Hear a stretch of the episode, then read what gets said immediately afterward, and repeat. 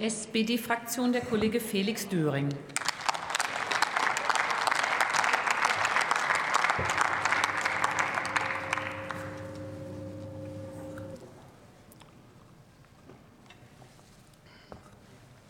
Sehr geehrte Frau Präsidentin, meine Damen und Herren, dieses Parlament wird ja gern als die Herzkammer der Demokratie bezeichnet. Aber ebenso wie das menschliche Herz nicht dazu imstande wäre, einen Körper am Leben zu halten, so wäre es auch vermessen zu glauben, dass wir hier in diesem Hohen Hause die einzigen sind, die an unserer Demokratie arbeiten, denn das machen auch noch ganz viele andere Menschen in diesem Land.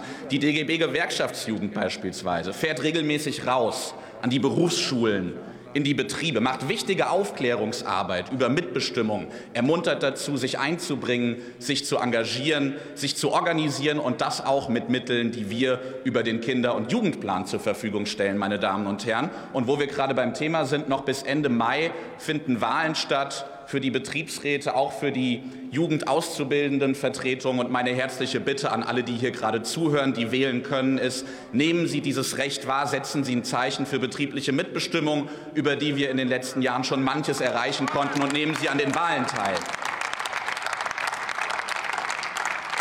Meine Damen und Herren, unsere Jugendverbände waren und sind von der Pandemie stark gebeutelt. Sie leisten trotzdem Großartiges. Und es ist deswegen richtig und wichtig, dass wir die Mittel im Kinder- und Jugendplan auch über das Corona-Aufholpaket massiv aufstocken und ihnen so die nötigen Voraussetzungen zur Verfügung stellen für ihre richtige und wichtige Arbeit.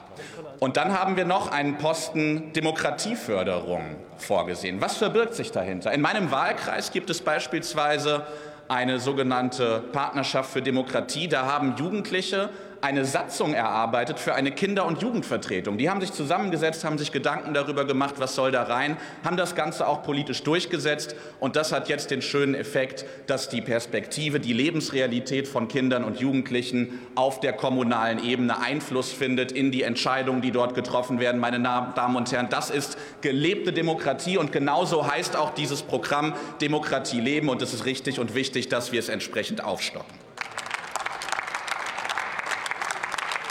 Ja, ebenso wie das menschliche Herz für die Durchblutung bis in die Fingerspitzen, bis in die Zehenspitzen sorgt, so sorgen wir mit dem vorliegenden Haushalt für eine finanzielle Durchblutung unserer demokratischen Strukturen. Darauf können wir stolz sein. Herzlichen Dank für die Aufmerksamkeit.